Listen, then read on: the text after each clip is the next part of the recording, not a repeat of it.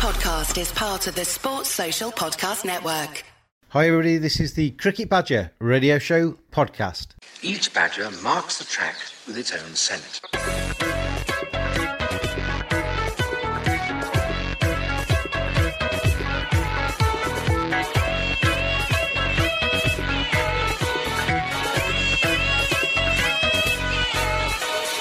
His black legs are short but very powerful for digging.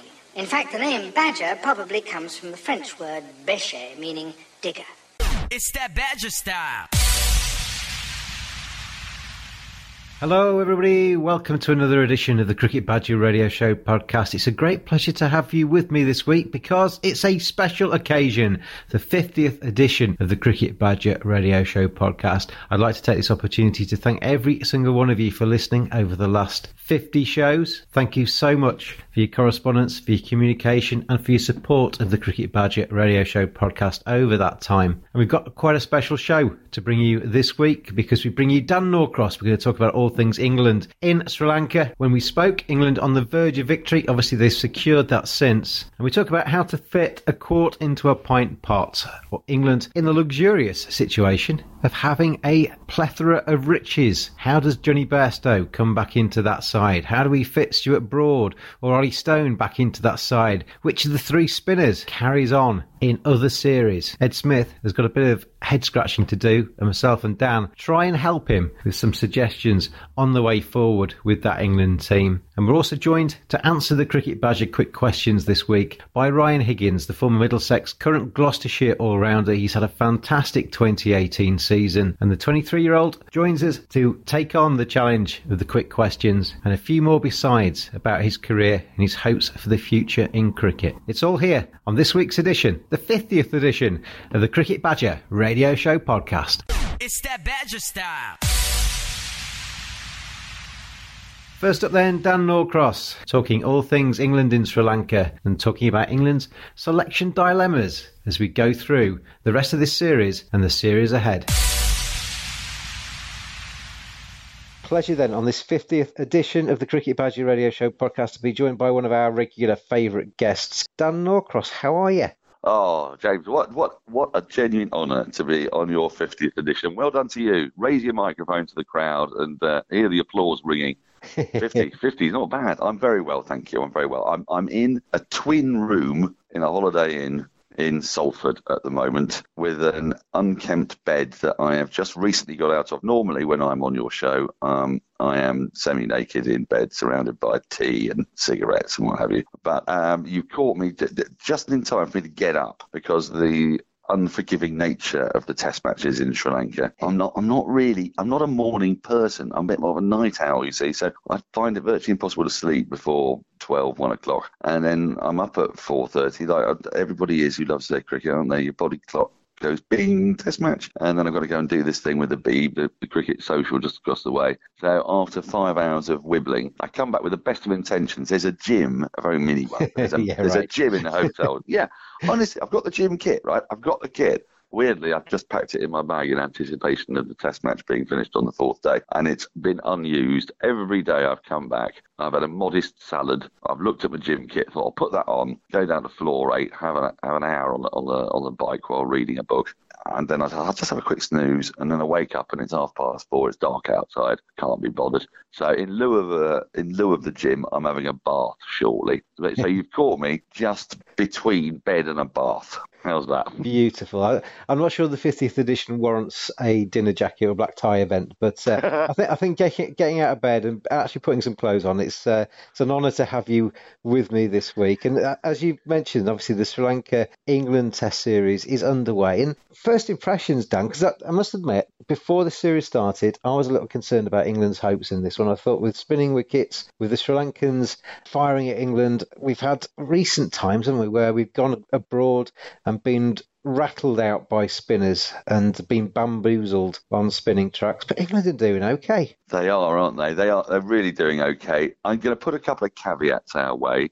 They've won the toss and batted. I know you'll say that they did that against India as well. The difference here is, I think if Sri Lanka were going to get on top of England, they needed to get pitches that really ragged. Do you remember back in Bangladesh? Yes. In the two-test series before the India series, the Bangladeshis took the view, let's make the pitches turn really early. Poor old Ben Duckett got that first ball in Test cricket. It turned a mile. Welcome to Test cricket. Thank you very much. I mean, virtually never faced a new ball spinner. And Gaul, they haven't done that. I think if they had done that, then we might have been looking at a slightly different game, because they've got some good spinners. Erath, I think there's a reason he's retiring. I don't think he's quite the same bowler. I think he's got quite the same bite to his bowling, and as you'd expect when he's 40. Dilruwan Perera, I think, is a very fine bowler. They've got some mystery spin up to a point, but England have been fortunate to win that toss and get it in the best conditions, really, of the pitch when they batted. What I was very intrigued by was the way they approached the game. Vithushan Ehantharajah wrote a very interesting piece. Grumpy old sods like me were waking up yet again on the first day and going, what are they doing? Throwing their wickets away like this? You know, we saw Keaton Jennings getting bowled, cutting a ball, but bowled leg stump. We saw Stokes going right across his stumps and then getting bowled around his legs, and you know,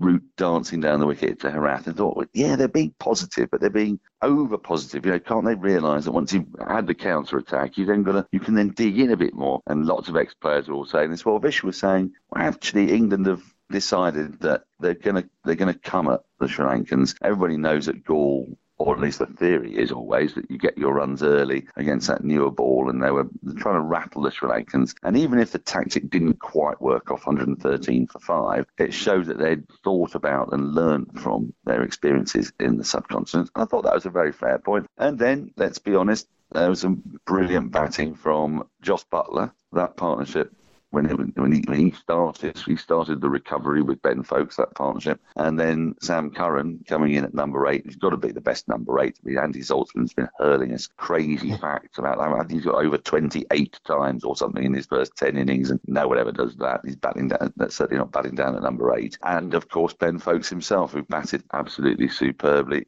A guy who's played a lot of cricket in Sri Lanka, and maybe we're seeing just a little bit there of the fruits of all those Lions tours. You know, he's had 5 different tours to Sri Lanka in various guises, either with the Lions or playing club cricket. So he knows his Sri Lankan conditions. And they are strategic with those these days, aren't they? Because I mean, we saw the Lions, well, the tail end of the Lions tour out in Barbados in March. And obviously they're out in the Caribbean in the new year. So that, you know, they do get the young lads out there so that when they're needed, they're conversant with the conditions and ready to go. They are, and you know, we give the ECB an awful lot of stick, mostly around administration, it has to be said, rather than on the playing side of things. But on that front, they made some good choices, they made some good selections, they've got some good planning going on. And the other part of it is, got to say it, that Sri Lanka's batting in that first innings, let's see how they get on.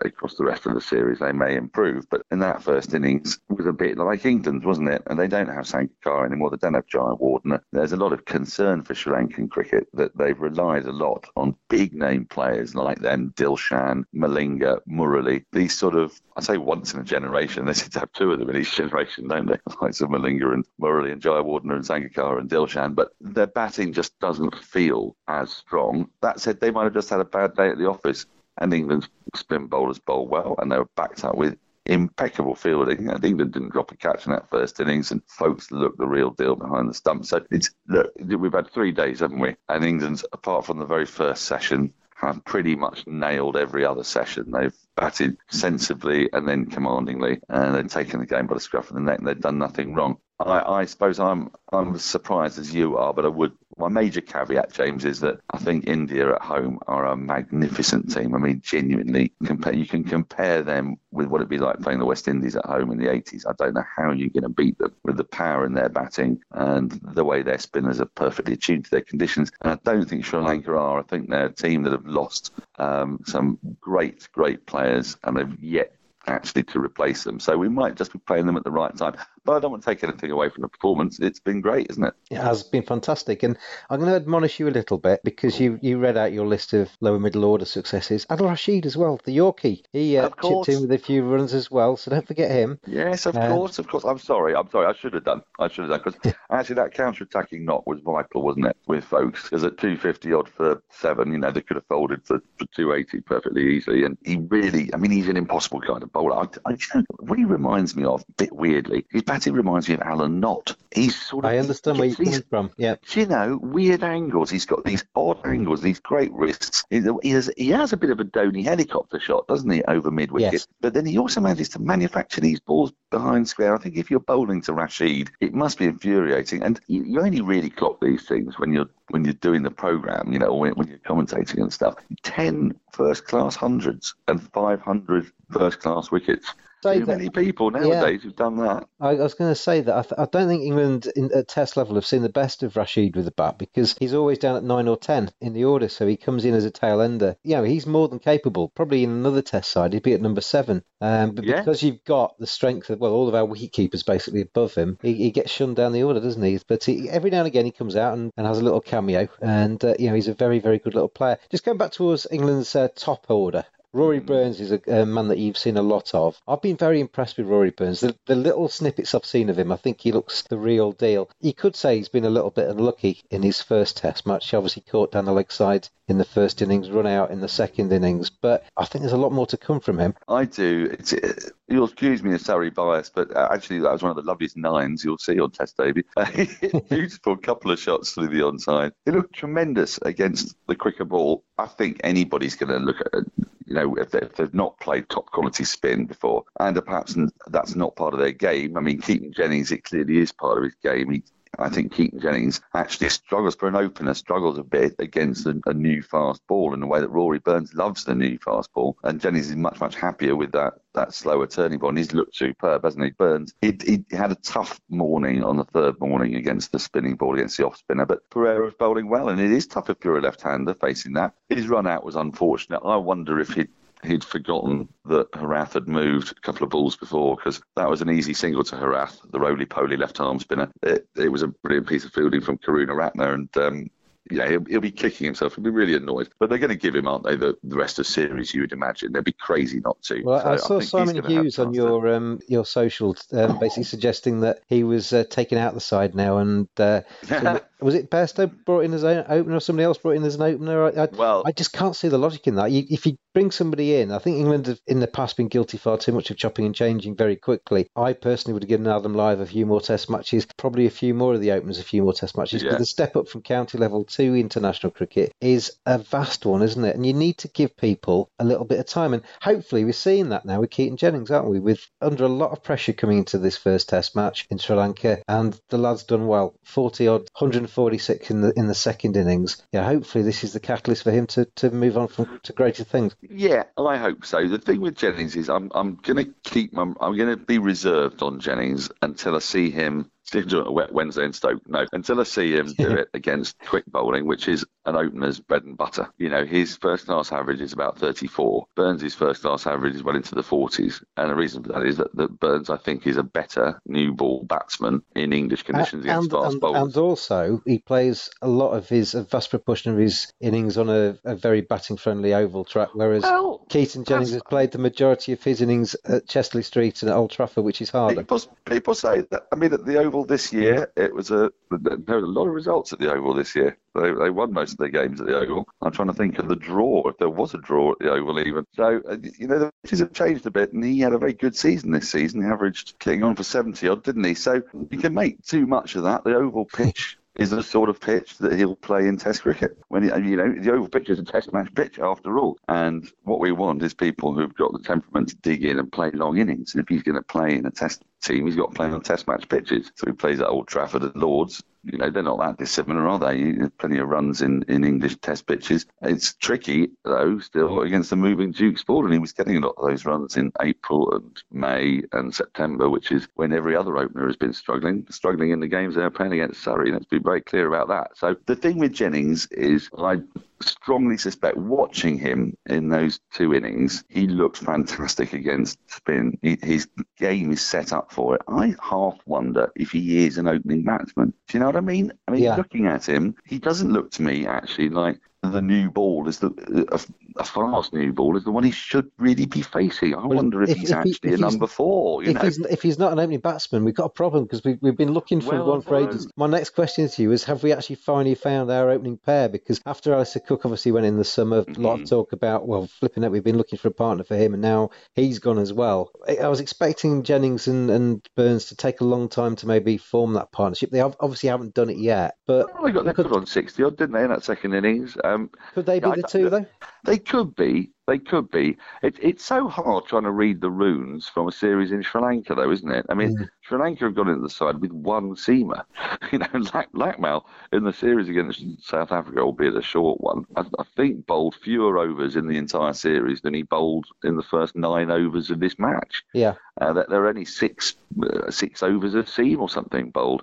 So when we're watching the Sri Lanka series, I think we've always got to be mindful that let's not try to get ahead of ourselves and answer too many questions. What we want England to do here is answer the question of whether they can play in Asia against good quality spin. And if they can do that, great. Now, it could be a very different question saying, do we have an opening partnership that can face up to South Africa's magnificent pace attack in South Africa, Australia's magnificent pace attack in Australia, or indeed either of those pace attacks in England with a Duke's ball? Those are very, very different questions, and I don't think we'll necessarily get the answers to that by watching the Sri Lanka series. What we might do, though, is I think we might start to get a better idea of what the balance of England's side can be home and away. And you know, in Sri Lanka, England have gone in there with 3 spinners. They're not going to do that in England, are they? So we have found ourselves in the Beaver on the Cricket Social constantly asking the question, what is England's team, you know, come the Ashes or come even West Indies or even come the Candy Test match? Because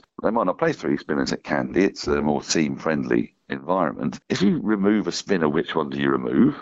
Surely not Moeen. Surely not the one who's taken 4 wickets. Surely not Jack Leach. Surely not Adil Rashid. So we don't know which spinner gets left out. In England, they're definitely not going to play 3 spinners. So which ones do you leave out? Then you've got the issue, how do you get Woakes, Broad and Bairstow back into this England team?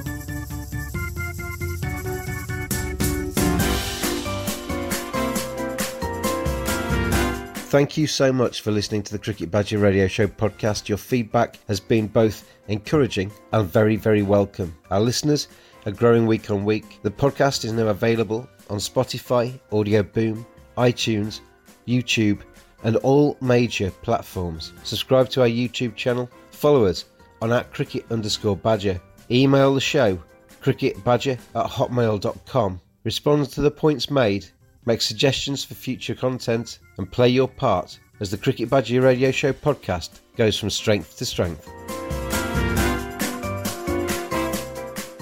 We're having a chat about him on Twitter, actually, on my Twitter feed earlier on today about how do you bring Bairstow back in? If Bairstow's fit for the second Test match, surely you play him. And if you do, well, how on earth do you fit him in? Because Ben Foakes, and we'll talk about him now, and I'll allow you to be as biased as you want because basically I'm in love with Ben Foakes. 107 in that first innings, and then he played really well in the second innings as well. He looks the real deal. He can keep, he can bat, he looks level-headed. He's got every single attribute you need to be successful in Test cricket, and he showcased all of that in this Test match at Gulls. So, you know, he looks absolutely nailed on to be wicketkeeper, batsman all the way through this series. Jos Buttler's obviously in the side as well. Could wear the gloves. Jonny Bairstow comes back in. Well, how do you reshuffle that? I do not know. And I'll tell you now, it's not just Surrey men and women, and it's not just Essex folk.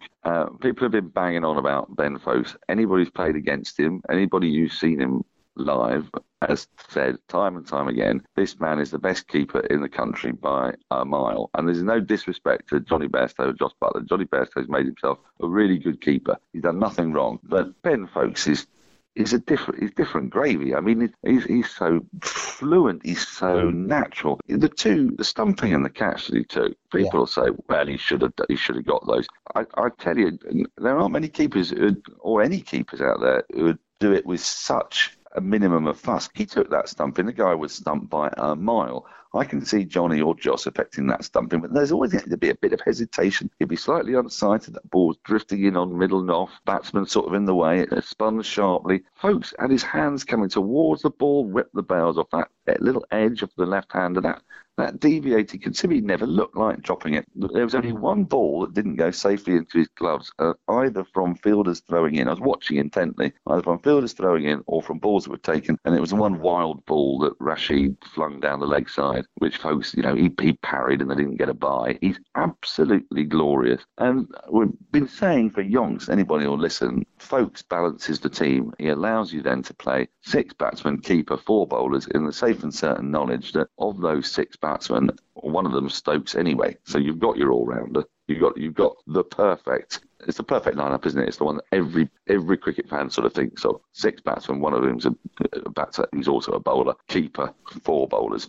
Now, as a result, I'm afraid, you know, I don't know how you leave him out. He's just got 100. No, you can't. And it was no normal 100, was it? It was a really. He came in 100 odd for five on a turning wicket. Well, it was under immense pressure, wasn't it? It was under Test match debut under pressure in the match situation. I don't think he could have done any better than that. It was a superb knock. He gave one chance, if you can call it that, where he clipped a very, very sharp one at short leg. Then in the second innings, and this to me is just as important longer term as his first innings, when England wanted quick runs because they wanted to set up that declaration that I don't think they should have gone for myself personally, but that's another matter. He came out and walloped 3 sixes and a four. You know, you say that, well, maybe his problem is that he can't do the Jos Buttler role or the Jonny Bairstow role, the counter-attack role, the Adam Gilchrist role. Well, he can do that too, can't he? He came in and played a selfless innings, smashed it around. If he can do that too, and he's the best keeper, he's got to play. If he plays, and you can't really fathom or imagine an England team without Jonny Bairstow, because he feels like one of England's best batsmen in the country, doesn't he? I mean, batsman. So his test record over the last 18 months has maybe gone down a little bit, while his white ball has rocketed upwards. But he's a great, you know, he's a very good player. I mean, one of the things I think is that all of these players, Bairstow, Buttler and Foakes, obviously only embryonic in this, but they've all scored runs and looked the real deal at number 7. But when they've been moved further up, they've not necessarily looked quite as good. Okay, well, I'll counter that with, I'd say Buttler at 6. Yeah, has looked great to me, and he's done good things for England both this summer and in this Test match. So I see him as a 6, and I can see Foakes as a 5, Stokes as a 5. My irritation still resides with Root not being at 3, I have to say, because I think he should be England's number 3. He's not going to go back to it now, is he? He's not going to go back to it. So if he doesn't go back to it, then Jonny Bairstow, I'm afraid, has got to suck it up and say and put his hand in the air and say, "Okay, I'm your number 3 or your opener if you decide." Yeah. You know, if they're either Jennings or Burns, if they have a slump. So there comes a time, doesn't there, where you've got to bite the bullet, or you might not be in that side, because, as we've said, you know, there's so many. It's a squad now, isn't it? And there's so many different permutations that if you do have an off 3 months or something like that, you could suddenly find yourself out of the equation. But don't you think that this is odd, that we're having this conversation as if England have an embarrassment of riches? Because, you know, I want to come back briefly to how then do you manage the Ashes team? Because you've already described there a 4, 5, 6, 7 of Root, Stokes, Buttler, Foakes. Now, dear old Sam Curran is very, very hard to drop. Yeah. But is he really the better bet than Chris Woakes? I think he is at the moment. I really do. But in England, this is the thing. Yeah. In England, is he a better bet? You might want to play them both. If you then play Curran and you play Woakes and you play Moeen Ali, because you've got to have one spinner in England. There's got to be space for a spinner. Is it the end for Stuart Broad? A couple of questions. Sure as hell not getting rid of Jimmy Anderson. No, true. What I'm saying to you here is that England have got a problem at the top 3, and then they've got about 10 players that they really want to play between 4 and 11. And unfortunately, cricket doesn't let you do that. No. Couple of questions for you off the back of that. Wicketkeeper batsman. We've got Bairstow, we've got Buttler, we've got Foakes. Have we got the luxury of being able to play all 3? If not, which one misses out? Well, and this is my problem, because, I mean, Buttler to me was the batsman of the summer, and once we've got him playing this way, the potential for Buttler is enormous. What I see is in Buttler, the future potential of what he can achieve, so massive. He's England's highest scoring and averaging batsman in the summer, so he can't go. Foakes is the best glove man and could be the ideal number 7. He can't go. Bairstow, it's down to Bairstow to change himself, perhaps slightly modify that technique he's got that's made him play, as you were alluding to, all those shots through the offside, tighten up that technique so that he's not driving hard at balls early on in his innings. He got out to a few like that, didn't he, this summer, and put his hand up and say, I've got the ability to be England's number three, and then you can play all three. Now, you've sort of solved one of those problems. Then it's down to, can you bed down Jennings and Burns, or will they get bedded down? And what on earth do you do a problem like Stuart Broad? Because I don't think Stuart Broad's ready for retirement yet. He's bold. He's had some moments this summer when he's been in fantastic rhythm. You certainly want him against Australia. You know, it's exactly what he's doing against Australia at home. You certainly want Jimmy Anderson. Yeah, look, England sectors might get a little lucky in that one of Woakes, Curran, Stokes, Broad and Anderson might be unfit every now and then. And so then you don't have to think about it. But I don't see how you get... I don't know how you get that selection perfect. And you also, I think, as I said just then, I think you've got to get Jonny, who has really wanted to have the gloves. He really has, because it's given him confidence, he says, in his batting. I'm afraid he's going to have to adopt a different mindset, whether he likes it or not. I think you're right, because I can't see how you deny folks. I tweeted the other day that, I've always been a big fan of Bairstow having the gloves, and I couldn't see a way where he didn't have that role in the side. And as you said, he sees himself as an all-rounder in that role, and it gives him confidence. But having seen Foakes and having seen what he's capable of, and he could be capable of that for a long time, then Bairstow has to basically bite the bullet and play as a batsman. Do we need to take a step back for a minute? Let's imagine this from Jonny Bairstow's point of view. If he was listening to this, is he thinking, these daft wet-eyed pundits, they've had one test match of Ben Foakes. He's got beautiful white teeth. He's got lovely blue eyes. He's played two really good innings against, let's face it, not the best team in the world, Sri Lanka. They're not. I know they've got a good record at home, and they can come back at me with that, but they're not. And they're not the best Sri Lankan team by a distance that they've been, over recent past. Foakes has pulled off a dreamy stumping and a dreamy catch, but they don't know how good my wicketkeeping is by comparison. They're losing their minds on this, and that actually we're just leaping to a conclusion after one match. There'll be listeners out there who might be thinking that, and there'll be Yorkies who might well be thinking that and thinking, who's this Surrey Burke? The problem is, I've seen so much of Foakes. There's a highlights reel that you can find on the Surrey website of Ben Foakes' catches this season. I've seen that. They're eye-watering. Yes. I said on Five Live the other day, it sounds like virtue signaling, but I did kind of mean it, actually, that he's England men's cricket's answer to Sarah Taylor. He takes these incredible catches. It's like he's got springs in his feet. Yeah, exactly. And his anticipation. He took an absolute blinder this season when he spotted that the little tab was coming. He'd gone 5 yards to his left and then pulled off this stunning one-handed catch. He's just a natural. He moves so well. He's like the antithesis of MS Dhoni.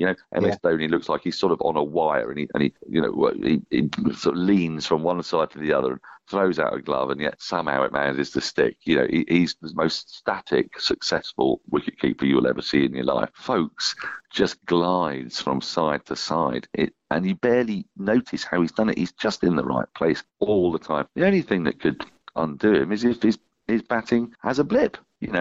We've seen him against an older ball, against not the perfect spin attack, albeit on a turning pitch, he scored a lovely 100. Maybe we are jumping to conclusions. If he played against a Duke's ball in England, it would go so well. But I'm afraid I've got to counter that by saying I've seen a lot of him in Division 1, both home and away, and his average is over 40. There aren't many people. I think he's one of 3 players in England's side with a first-class average of over 40, which is a damning indictment of some of the other guys there. But it's basically, or is it 4 people? It's Burns, Root. Does Bairstow average over 40? He might not, and Foakes. And none of the others do. So, he's got the pedigree. I'll stand by it. I think Foakes could be England's wicketkeeper batsman for 10 years. If Jonny Bairstow was listening to this, I would say to him, you wouldn't have had a better advocate for your career than the Cricket Badger over the last few years. As a Yorkshire fan primarily, always had his back, always thought that he was definitely the wicketkeeper batsman for Test cricket over Jos Buttler. But in the current situation, I think he needs to think about what's best for the team and what's best for him. And the biggest compliment I could pay him is, I've got no doubt that he can shed loads of runs at number 3 and keep his Test place for a long time. as a batsman. And, you know, if you're good enough to do that, then take that opportunity and keep yourself in that England side. Well, I would second that, and I think that would be brilliant for English cricket as well, because I think it'd be brilliant for English cricket, it'd be brilliant for Test cricket, because there are very few brilliant glovemen out there. Test cricket has lacked those since the likes of Gilchrist, Healy, Jack Russell. Understandably, we moved into an era of a batsman who can keep. Matt Pryor ended up being a very good wicketkeeper, but he'll tell you when he first started, he wasn't picked because he was the best wicketkeeper. And I just think it would be wonderful to have a great gloveman back. They're a wonderful sight. They do things for teams that you can barely notice. I'm not saying for 1 minute that Bairstow's not a great gloveman, but there's something, just that little indefinable extra that Foakes has got. It's like you say, Bairstow's worked so hard at keeping. I mean, I've seen him practicing, and he has worked massively hard at that, because he wasn't necessarily the best natural keeper when he first started out either. And he's turned himself into an international quality wicketkeeper. But on the basis of what I've seen of Foakes is a better keeper at the moment, and you surely play your better keeper. And what England needs is a top three, because if we're going to be brutally honest, cricket is a team game, and England have got three very serviceable international keeper batsmen. I mean, I say three, there's probably more, but just in this squad alone, in Foakes, Bairstow, Buttler. So what does England need? England needs a top three. That is still a glaring problem. They were 10 for 2 again. They were 5 down for 100. Odd 103. It's happening time and time and time again. When is going to be the day when they're 120 for one? England fans must just yearn for 120 for one. And when they had Cook, Strauss, Bell, Peterson, Collingwood, Trott, crucially Trott, of course, at three, then that top three looked so solid it allowed the likes of Matt Pryor to make hay and do great things.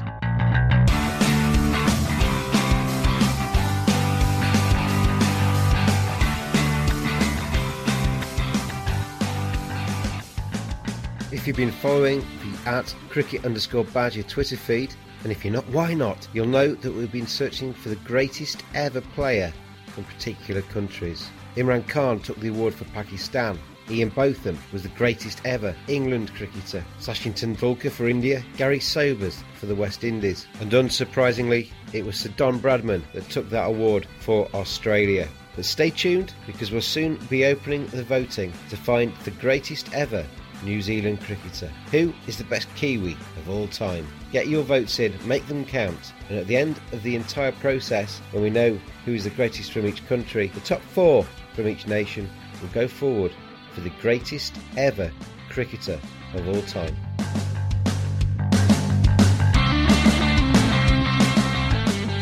What England really, really needs is for Joe Root to come in with a score on 120, and then he can score those hundreds that have been eluding him. I have to take, and I'm conscious that this is, I don't want this to turn into a Surrey v Yorkshire thing, because it's not intended to at all. I'll take you on.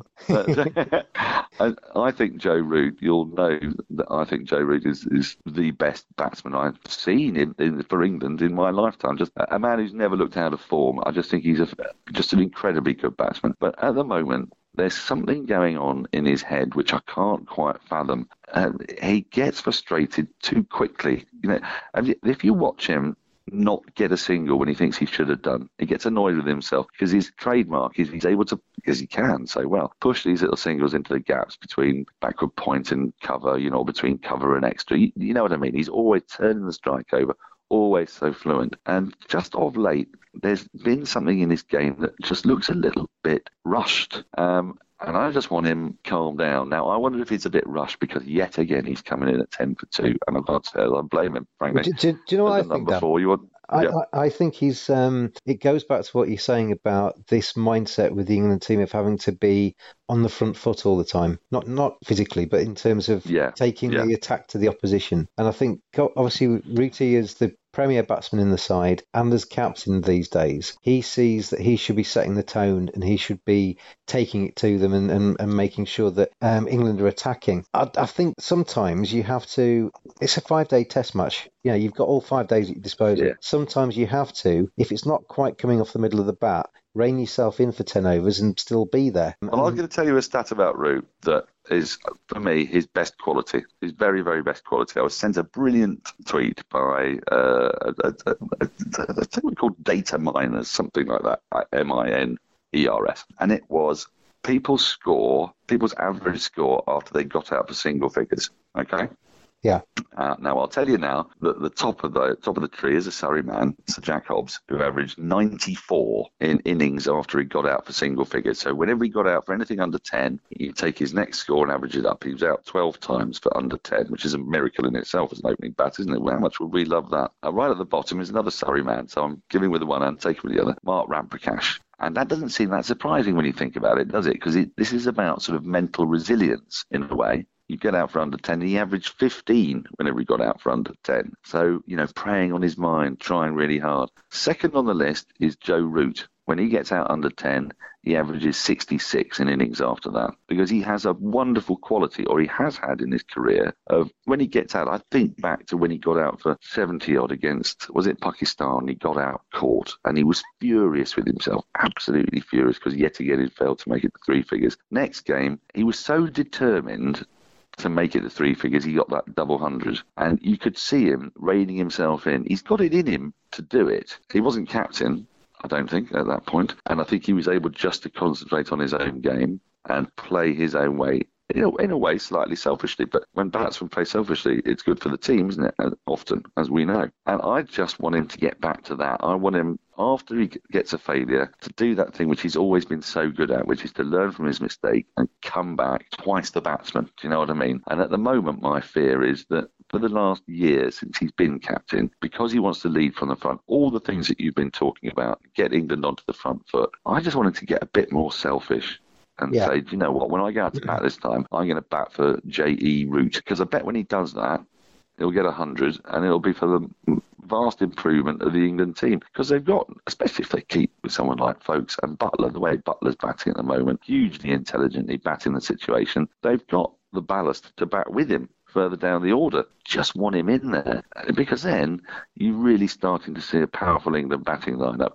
And instead of us talking about top order collapses, we can start revelling in run fests. You imagine if that top order fired, we'd be scoring 900 every Test match. It'd be ridiculous. I'll read you out some of these first class stats. 170 matches, 11,117 runs, high score of 246, average of 45.19. Do you think that person would be good enough to bat number 3 for England?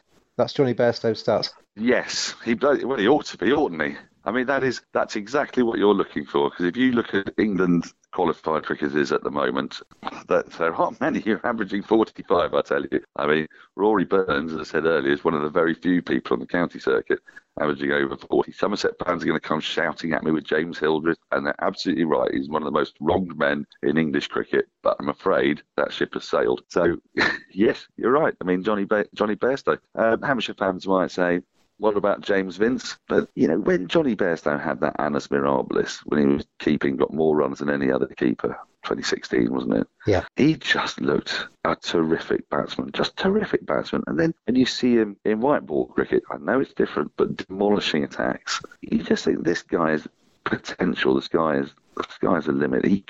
He could be exactly what England need. It's just about clear thinking, both, I think, from the management, crucially, and Bairstow himself. And maybe if Bairstow is forced by the performances of someone like Foakes, or Foakes specifically, not someone like Foakes, to accept that there is this guy who is a terrific batsman and a terrific keeper, and he says to himself, well, where do England need me? They need me at 3. Then I think he cracked it, because he's cracked every other challenge in his cricketing life. So why wouldn't he crack that one?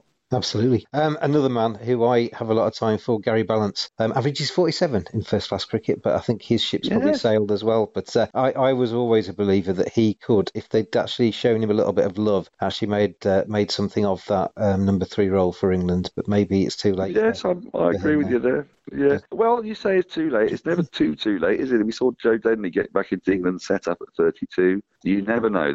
There's injuries. If he has a monster season for Yorkshire as well. You know, it's never too late. It's nice to have a bloke who's got that kind of quality and that kind of experience. So somebody of my small brain always likes to see the Stokes, Foakes, and potentially Woakes on the scorecard. It's just a. Of course you do. It's just a shame that John Noakes passed away, wasn't it? Because he could have made it in there as well. But maybe that was a hoax. I don't know. He might still be around. It is a shame.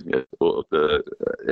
I think it might happen. Stokes, Woakes. Because I think Woakes in England is a terrific player, an absolutely brilliant bowler. His 100 this season as well. Not many people scoring 100, were they? I feel for Woakes, but we've been discussing a lot, actually, the idea that why shouldn't England have a sort of, horses for courses approach? We expect England to play more than one spinner when they go to Asia. Why shouldn't they? Why does not playing Woakes abroad, where he manifestly struggles? He struggled in South Africa, struggled in Australia, he struggled in Asia, but he's been brilliant in England.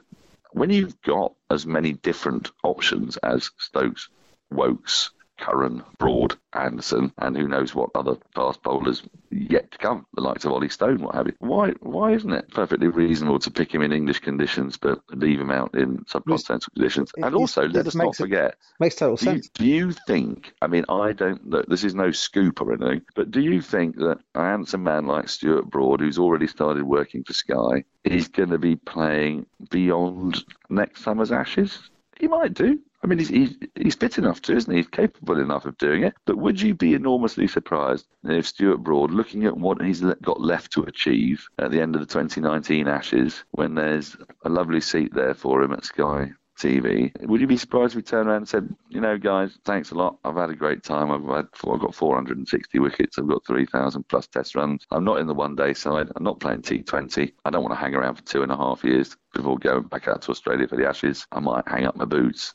At which point things, get a little bit different, don't they? It might be a little bit different in his head as if Jimmy Anderson wasn't still adding more Test wickets to his tally. If Jimmy Anderson was from a decade ago and he'd got that target of maybe being the best England bowler ever, that would give you a motivation to carry on. But that target just keeps going further away, doesn't it, in a way? And I wouldn't be at all surprised. He's in conversely, as I've said that about Stuart Broad, and people will shout, hang on, Jimmy Anderson's older than Stuart Broad. I wouldn't be surprised, conversely, if he keeps fit. And if you see Jimmy Anderson actually play in the Ashes in 3 years' time in Australia, because I don't think he's happy about his last experience in Australia having been a 4-0 loss, and I think he's got some unfinished business there to do. And I know it sounds crazy, but Jimmy Anderson is a unique physical specimen, and I don't think he has any interest in retiring at all. And I'm not saying for 1 minute that Stuart Broad does, right? And Stuart Broad listens to this will probably say, you Burke, what the hell do you know about what I'm thinking? I'm just putting it out there that if you were going to ask me which one might retire before the other, I think it might be Broad goes before Anderson. And I think partly because let's look at the selection for this Test match. Broad's not playing, in a way, because of Sam Curran, isn't he? Because Sam Curran's batting is going to make the difference. Let's face it, he's bowled 6 overs in the first innings. He's bowled 1 over in the second so far. He might do a bit more bowling tomorrow, but he won't, it's not going to be key. He's there because of his batting, the sort of batting that we thought Stuart Broad was going to be able to produce when we saw him early on in his career. Well, clearly that's not going to happen anymore. Stuart Broad's not going to become that kind of batsman. I don't think he's got the motivation to try to resurrect his batting and become that kind of batsman. So as he looks around and sees the likes of Woakes and Curran, and he knows that England, are going to play a spinner, where does that leave Stuart Broad in the future? Is it maybe the right time to start thinking? And I think he might be. I wouldn't blame him. Let's put it that way. I wouldn't blame him if he started thinking. And then that might start to make our conversations a little bit different, because then you are sort of envisaging quite possibly something as mad, as I don't know who bats at 10. I don't know who bats at 10 in that lineup, James. I haven't got a clue. But you've got Anderson at 11, and your number 10 could be any of Moeen Ali, Sam Curran, and Chris Woakes. We've never really had the search for the number 10 and the number 11 in the England side, have we? It's usually been the openers that we've been looking for. I'll tell you what, though, Dan, Curran obviously brings the left arm thing as well, doesn't he? Which gives you a bit of variety in that attack. But going through on the 50th edition of the Cricket Badger Radio Show podcast, and we're looking through all of these permutations and all of these names and how to shoehorn these players into that England 11. It's not a bad situation to be in, is it? If you're a selector, you've got plenty to choose from at the moment. It's terrific. It really is. It's just the madness of it all is that if you're objective about it, England don't feel like they're anything like the best team in the world, and yet we're talking about having potentially the best 4 to 11. It's that top three. That's all it is. I mean, Jonathan Agnew, I've heard, suggests get Chris Woakes to open. He's got the best technique there is. George de Bell said to me 2 years ago, only half in jest, that Chris Woakes is the best batsman at Warwickshire. A Warwickshire that includes Bell and Trott. It is a good place for England to find themselves, but I'm very conscious of the fact that it might seem rather mirthful to our overseas listeners, Pakistanis or Indians or Australians or South Africans listening to this to begin. They seem to make out they've got the best team in the world. They've got the embarrassment of riches, and yet they're always 10 for 2 and they're always 90 for 4, and they'd have a good point. So sometimes you just need to sort of rein ourselves in. Well, I'll tell you what, Dan, for listeners on the subcontinent and elsewhere, it won't be long before you're back on and we're talking about the woes of not having an opening pair and all the rest of it again. So we do lurch from being very positive to very negative about stuff. We do. That's the English way, though, James, isn't it? I mean, that's also the joy of cricket and the joy of sport, because what's a wonderful thing about the England team is that they continue to give you hope. They often let you down, but their performances at home mean that you're always believing this away series they're going to crack it. And they've got some terrifically exciting cricketers. I mean, just to think that England are probably among the most exciting teams out there because of the way their batsmen bat. Bairstow, Root, Stokes, Buttler, Curran, Moeen Ali. I mean, it's not boring, is it? It is not. It's not boring to watch. And we've not even mentioned the fact that we're going to win the World Cup in 2019 either. So that's we're the best one-day team in the world. For What's a whole different on, podcast. Thank you very much, Dan Norcross, for being my guest on the 50th edition of the Cricket Badger Radio Show podcast. 50 weeks from now, you're on for the 100th. Oh, I can't wait. Well, congratulations to you too, James. It's been a thorough joy. I've really enjoyed it, and I always listen in. It's that Badger style. Thank you very much to Dan for joining me. It's always a pleasure to speak to Norcas. Hope he enjoyed his bath. And now we'll turn our attention to Ryan Higgins, one of the young talents coming through the county scene. Had a fantastic 2018 season, taking wickets, scoring his first first-class century, having a lot of success in the one-day arena. Here's Ryan taking on this week's Cricket Badger Quick Questions. It's that Badger style. Ryan Higgins, great pleasure to welcome you to the Cricket Badger Radio Show podcast. How are you? Yeah, all good, thanks. Yeah, all good. Just enjoyed some time off of cricket, I suppose, and yeah, looking forward to getting into training next week. Is that the right way of phrasing it? Looking forward to getting into it, or you're just keen to get going again? Yeah, just keen to get going. Obviously, fitness testing coming up. Yeah, maybe look forward to it is not exactly the best word for it, but yeah, no, it should be good. And you had a terrific season last year, didn't you? You moved from Middlesex, obviously, down to the West Country, and really did start to put some good stats together. You must have enjoyed 2018. Yeah, it was a really good year for me, good year for the club as well, sort of going forward in the T20s and stuff like that. But yeah, no, it was a very exciting year for me. Obviously, I suppose a breakthrough year in terms of all formats, and yeah, no complaints from my end about the season. And you're the brave fellow that's opted to take on the Cricket Badger Quick Questions this week. I'll start off with the first one. If not a cricketer, Ryan, what would you have done with your life? I have no idea.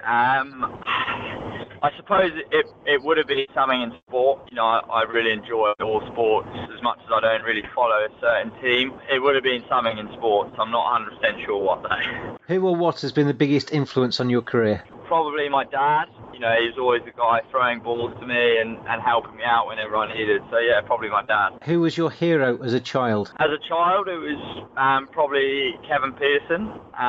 And as I've grown older, I probably quite liked Michael Hussey a bit more. They're two quite contrasting cricketers, those two, aren't they? One's quite flashy, the other one's a little bit more, probably not the right phrase, but dependable. Well, I suppose as I got older, I sort of, I started going towards more that side of Michael Hussey. I'm not sure 100% why. I suppose when I was younger, you're attracted by the flashy sort of players and that kind of thing, yeah. You're 23 years old now. You turn 24 in a couple of months' time, don't you? But what's been your best moment in cricket so far? Probably individually scoring my first-class 100.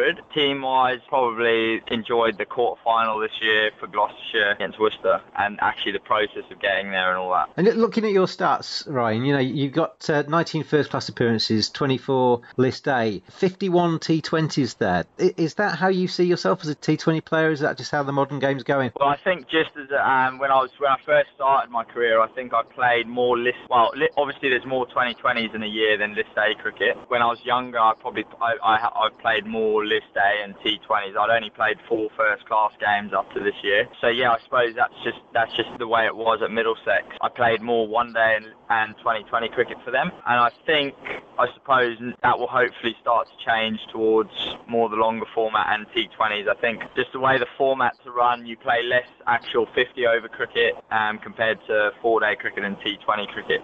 You still see the first-class game as being important to you? The first-class game is the most important game. I think all the other stuff comes around that purely because a first-class game can develop you into the cricketer that you want to be, whether that ends up being T20 thing. I think you can't get there without first-class cricket. Born in Harare, obviously got a very English accent there. I was listening to Keaton Jennings doing his interview earlier. I spoke to Keaton last year, and he's still got a very much a South African accent. But if you progressed and your career goes forward, will it be to play for England, or would you play for Zimbabwe? No, I have no aims to play for Zimbabwe. All my aims are to play for England, and to be fair, probably always have been from when I moved over to England. And sort of England, you know, gave me an opportunity to live here and become a part of the culture and all that kind of stuff, you know, somewhere to call home. So yeah, always England since I moved here. What was your worst moment in cricket? 2015, I'd been away in Sydney for the winter. I probably didn't work as hard as I should have. Worst moment, I'd been dropped from Middlesex first team for the T20s and list A cricket, and then when I got picked again, I think I got a duck. I can't remember how many balls, but it was a pretty horrendous duck, and that was probably my lowest point within cricket. And does that experience going forward in the winters and what have you make you work harder remembering that? Yeah, I don't think I've ever let my foot off the accelerator since. I make sure I sort of work as hard as I can and put in the time that I know I actually need to, so that when I get to a game, I can just relax and enjoy the game. Part of the process, isn't it, to make those worst moments actually work for you, I guess, in many ways. If you could trade lives with any current cricketer, live in their skin for 24 hours, who would you like to pick? Probably Virat Kohli. And is that because you'd like to be as good as him? A few people have chosen him in the past. Some have picked him because he's amazing. And he can play any shot and play any format. Some have picked him because they'd like to see what it'd be like to be a kind of living legend in India, which is cricket craze, isn't it? Yeah, I think the reason I'd pick Virat Kohli is I follow him a lot on social media, and from that I think you can get a glimpse of how hard he works, the amount of time he puts into it. You just get that glimpse. I would love to know exactly how much he puts in and what it takes, you know, the preparation, to actually become India captain and to do the things he's done and to take that side, you know, because he's not probably just done it for himself, he's probably just pushed the people around him, and to actually see that side of it. And then obviously the other things, you know, the fun stuff, the lifestyles, you know, all that kind of stuff. People that are living geniuses, they're not there by accident, are they? They're there through hard work and blood, sweat and tears. No, exactly. I think everyone, it might be a nice idea to think that, you know, Virat Kohli is this and Virat Kohli is that. And obviously he's got the talent and he's got the ability, but I would like to think that I can imagine he's put in probably more hours than anyone on. In terms of cricket, I can imagine he's put in many more hours than anyone else playing the game, and that's sort of why he's the best. Discover one of the most beautiful lifestyle resorts in the Caribbean at the Accra Beach Hotel and Spa.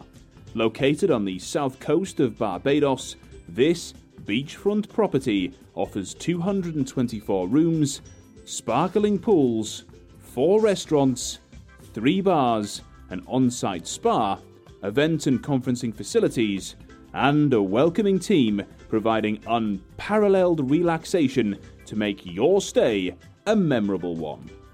What are you waiting for? Book your reservation at this award-winning hotel today and experience the Caribbean dream. Who is the best player you've ever shared a cricket pitch with? For me, it was probably Brendan McCullum. He's not bad, is he? No, not bad. Yeah, the things he could do were quite freaky at times, actually. He was one of the pioneers, really. When T20 started to get really popular and people playing strange shots and the scoops over the head for 6 and everything, he was one of the first to start doing that, wasn't he? He was a real pioneer in T20 cricket, I think. Yeah, massively. I think he sort of led the way in terms of, you know, that first IPL game, he got that 100, and you know, he's always been in and around the T20 mix. But I think as well, just his ability, you know, he played 100 test matches, those kind of things also, just to show that you can do it all if you know, if you put in the time and and that's, I suppose, what he did. If I was to put you, Ryan Higgins, in charge of world cricket for a day, is there anything you would change about the game? What would the one thing you might tinker with? Tough question, but I think a big thing for me would be trying to get a county structure which you know, worked for everyone. I'm not 100% sure what that would look like, but I would love to sit down and actually put some input into that. That would be one of the things.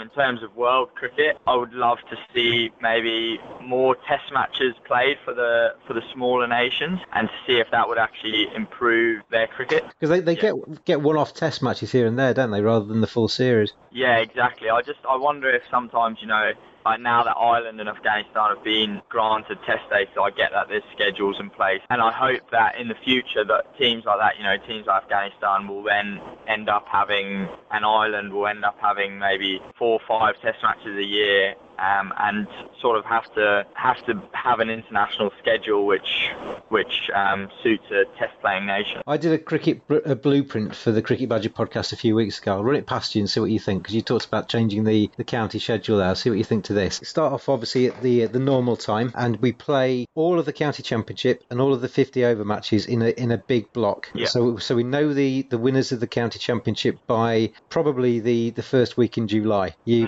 play the 50-over games the day before, or maybe a couple of days before the championship games start, because you draw the 50-over competition into the same divisions as the county championship. So for the sake of argument, if Gloucestershire were playing Durham, you'd only have to travel up there once. You play your one-day game, you play your county championship game, and then you'd come home, and that would be that ticked off. The supporters could make a week of it. You only have to travel one time. So all of that's done, and everybody that's a big county championship advocate gets to see all of the county championship played properly with the full focus on it all the way through that 2 or 3 month period. Yeah. You then go into T20 mode. That's played in a block. You start that, you finish it with the finals day, everything's done, and that all of the focus is on T20. Yeah. That goes through until into August. And then the last few weeks of the season are basically the new competition. I'm not an advocate of the 100. I don't think that's... I think we're kind of tampering with things that we don't necessarily have to tamper with. But I'd bring in a T10 competition.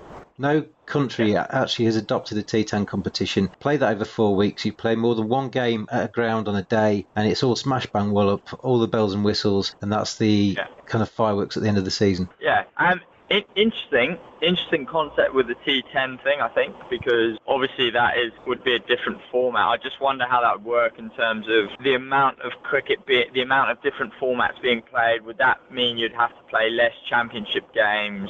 Because obviously to keep the standard of cricket high, you want to trying to make sure you don't play too many games at, you know, within. So at the moment, I think it's sort of a 3 block. So you obviously have the championships where there's 3 different blocks of championships, or 2 different at the start and at the end of the season. Well, I like the idea of playing the championship and the one dayers alongside of each other, because I think then it gives you opportunity and scope for the T20s to really be, you know, in terms of people coming to watch and stuff. I think that would be really cool. I just think the way T20 works best around the world, and you only have to look at the Big Bash and the IPL, is when it's played in a block with no other distractions, where everybody can just focus on what that competition means, know exactly what each match means, and see it right through to the trophy being presented at the end of it. I just think that's the way to do it. Yeah, I think that would be awesome.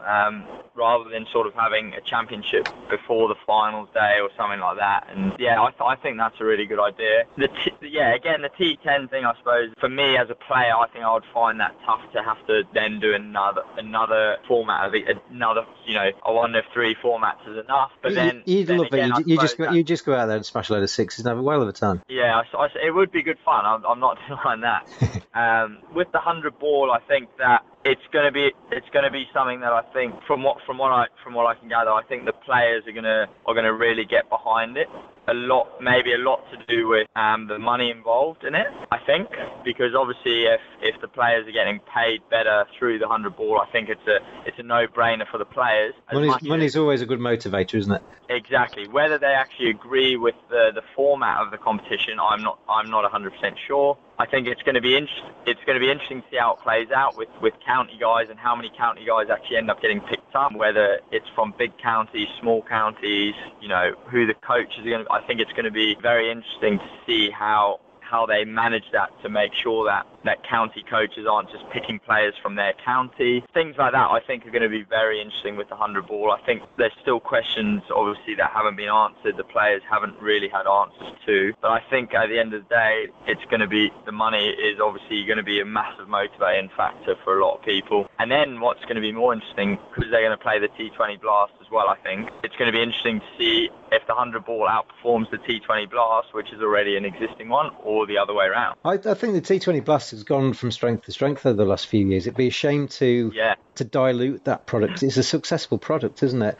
I think the way I... More and more successful every year, yeah. The way I kind of... I think that playing it in a 4 or 5 week block, or however many days you'd need, you are obviously focusing just on that. Everybody knows where they are, but you also have the added advantage of that you can bring in your overseas players for a smaller chunk because they only have to be here for 5 weeks rather than in seasons gone by when it's been every Friday night. We've had overseas players that have been over here being paid by counties but only playing one day a week. It's been a little bit fragmented and a bit hard for people to understand, because I always think that you've got your hardcore cricket fans who will turn up rain or shine. You want to appeal to this new audience that the ECB keeps talking about. You need to make it as understandable as possible. No, 100%. And also what you were saying there about the county championship, that would also make sense for that in terms of overseas players, because sometimes the overseas players for the championship are here for 6-7 months and they're only playing 10 games. So there's 10 weeks of cricket within actually maybe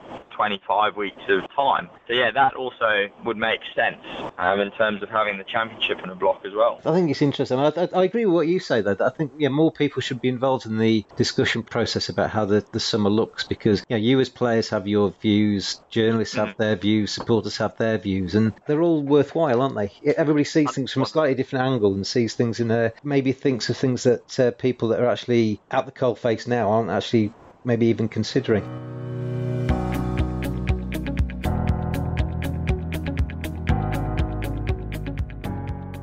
We're always looking for ways on the Cricket Badger Radio Show podcast to get you involved. And obviously, this time of the year, there is a lot of cricket action being played on an amateur basis. Club cricket around the country is thriving. You're out there scoring your centuries, taking your wickets, achieving your dreams, and then going down the pub to wash away the bad memories. But we want to hear from you. We want to pick the Cricket Badger Club Cricketer of the Week. Send your nominations in. If somebody's done something astronomically amazing on your pitch last weekend, it might even be a feat you've got incredible admiration for off the pitch. Let us know. cricketbadger@hotmail.com. Send your nominations in and you might hear one of your teammates or even yourself on future editions of the Cricket Badger Radio Show podcast.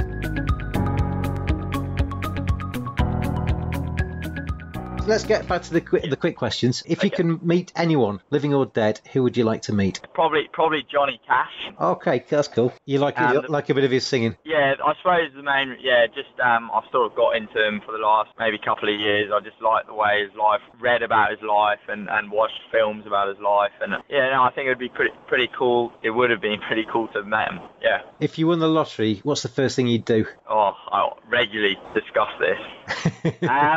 I'm not sure. I'm not sure, but the main things I'd do, I'd probably buy a massive house. That would be the first thing to do for me. And then, go on holiday and just enjoy it for a bit. But I'd still probably play cricket, and I would still try and live a normal life. But buy a big house and go on nice holidays would be up there. Who would play you if they made a movie about your life? Ryan Higgins, the movie. Who would play me? Oh, that's a tough one. I don't know actually. Tom Cruise. Tom Cruise would have to play me. He'd have to learn some cricket, wouldn't he? But it'd be all right. What is your first memory of being really excited? First memory of being excited. First time that my dad and mum went to England, and they came back with a big bag of new cricket stuff. That was probably my first memory of being really, really excited. How old were you when you moved across from Zimbabwe? I was 13, just about to turn 14. That's quite a pivotal moment in your you're just turning into a teenager and everything. That must have been quite a big thing for you at the time. Yeah, it was interesting for me. I was very excited to move, but obviously there was the odd blip in terms of I didn't really know what I was doing, but But I just wanted to, I knew that was going to be the beginning of my cricket career, so I just wanted to play professional cricket, and I knew that being in England was the best chance for me to do that. So it didn't affect me probably as much as it may have, luckily, and that was probably due to cricket and being able to, you know, go into something straight away and have it, and luckily have something that I was striving for from such a young age. That takes us back to the first question, really, isn't it, that you never thought of anything else but cricket, and that answer that you've just given bears testament to that, doesn't it, that as a 13-year-old you were basically mapping out your career. Yeah, 100%. I think, yeah, but before we moved over, I'd actually gone for I'd come to Millfield for scholarship stuff and things like that, which didn't really work out that well, but I ended up doing it at Bradfield anyway. But yeah, I suppose it was always, once that had happened, it was always, you know, my parents were pretty keen to get all of, well, me and my brothers over. For my parents to move over, they could sort of see the benefits of that for me, but as well for my brothers, you know, going to university was easier, and doing that kind of stuff would just be easier for all of us. What's the top item on your bucket list? I don't really have a massive bucket list, but for me, I'd really love to, I suppose, travel the world and see different places, that, you know, and that will probably hopefully one day happen through cricket, if it was going to happen. You were out in Abu Dhabi, weren't you, in October? The T20 out there, because I was out there covering that. I was, yeah. And what your answer just there, I mean, I interviewed David Gower for the podcast a few months ago, and he said that, you know, he'd spent all of his life playing cricket and obviously then going into the skybox and covering cricket, and you go to the same countries, and they're lovely countries and they're beautiful countries, you know, Sri Lanka, Australia, all the cricketing countries around the world, Caribbean, and his bucket list item was to go to some of the places in Europe and that he'd never ever had the chance to see because he was always playing cricket in the sunny places. Yeah, I suppose that's on it. I mean, me and my girlfriend have done a bit of travelling, but again, yes, I suppose it has ended up being cricketing nations, because that's what I do and what I have to do. But yeah, you're right. I suppose going to see other places would be really nice. Are you a morning or a night person? I like to think I'm a morning person, but I think it's depending on the week. What celebrity annoys you the most? You said off there as if there's quite a lot of them. Yeah, there's quite a few, but I've been watching The Apprentice recently. At least, I suppose, not really a celebrity, but that Curran guy from The Apprentice who just got booted off last night. Do you know what? I was watching that just before I phoned you. Yeah, he frustrated me a lot. Just he's so casual and almost acted as if it didn't care, but I'm sure it does. It, you know, it probably does care to him, but he probably does care about it. Sorry, but yeah, it just frustrated me that, you know, what an opportunity, and sort of was acting a bit blasé about everything. Would you fancy having a crack at that? At The Apprentice? Yeah. I mean, it would be an interesting process, I suppose, to go through. Yeah, I wouldn't say no to something like that if I was in that line of work, I suppose. If your plane was about to crash, who would you want sitting next to you? Probably my girlfriend, yeah. Plane about to crash, she'd probably calm me down a bit. If you had access to a time machine, where and when would you go? I would probably go to the Wild West in America. I'm not sure what time that, I suppose 1860s, something like that. Whenever, I'd like to see the Wild West. Very interesting stuff for me, that. Cowboy hat with guns on your holster and a horse. Yeah, 100%. I watch a lot of documentaries about how it really was, I suppose, and I quite enjoy that kind of stuff, the history of that. If you could live anywhere in the world, where would you choose? New Zealand, Auckland. Love it. I love the people out there. I love playing cricket out there, and yeah, just the weather as well, the lifestyle, good access to nice beaches.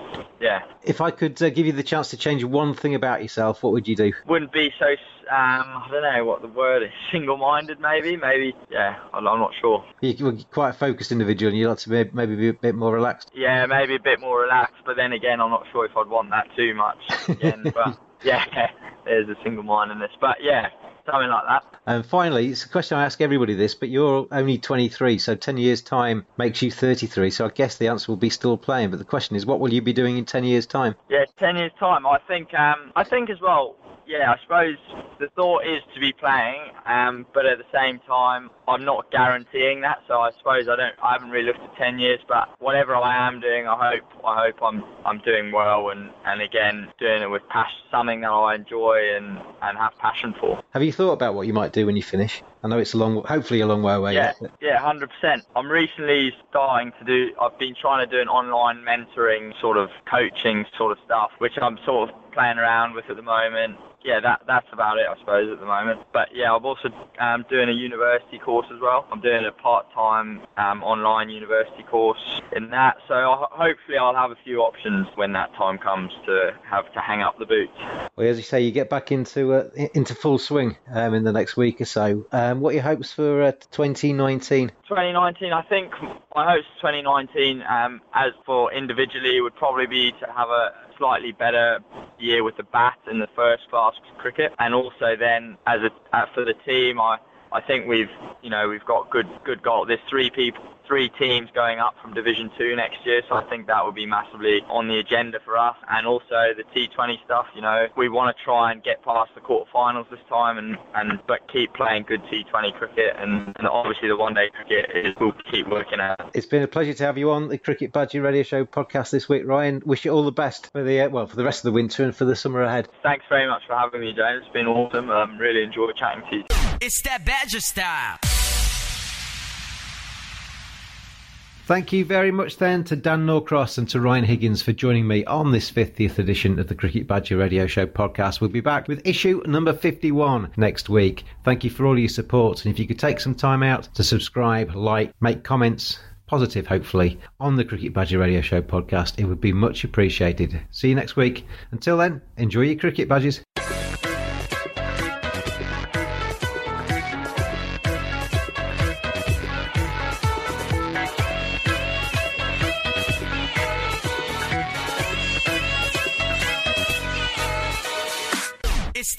Style. Sports Social Podcast Network.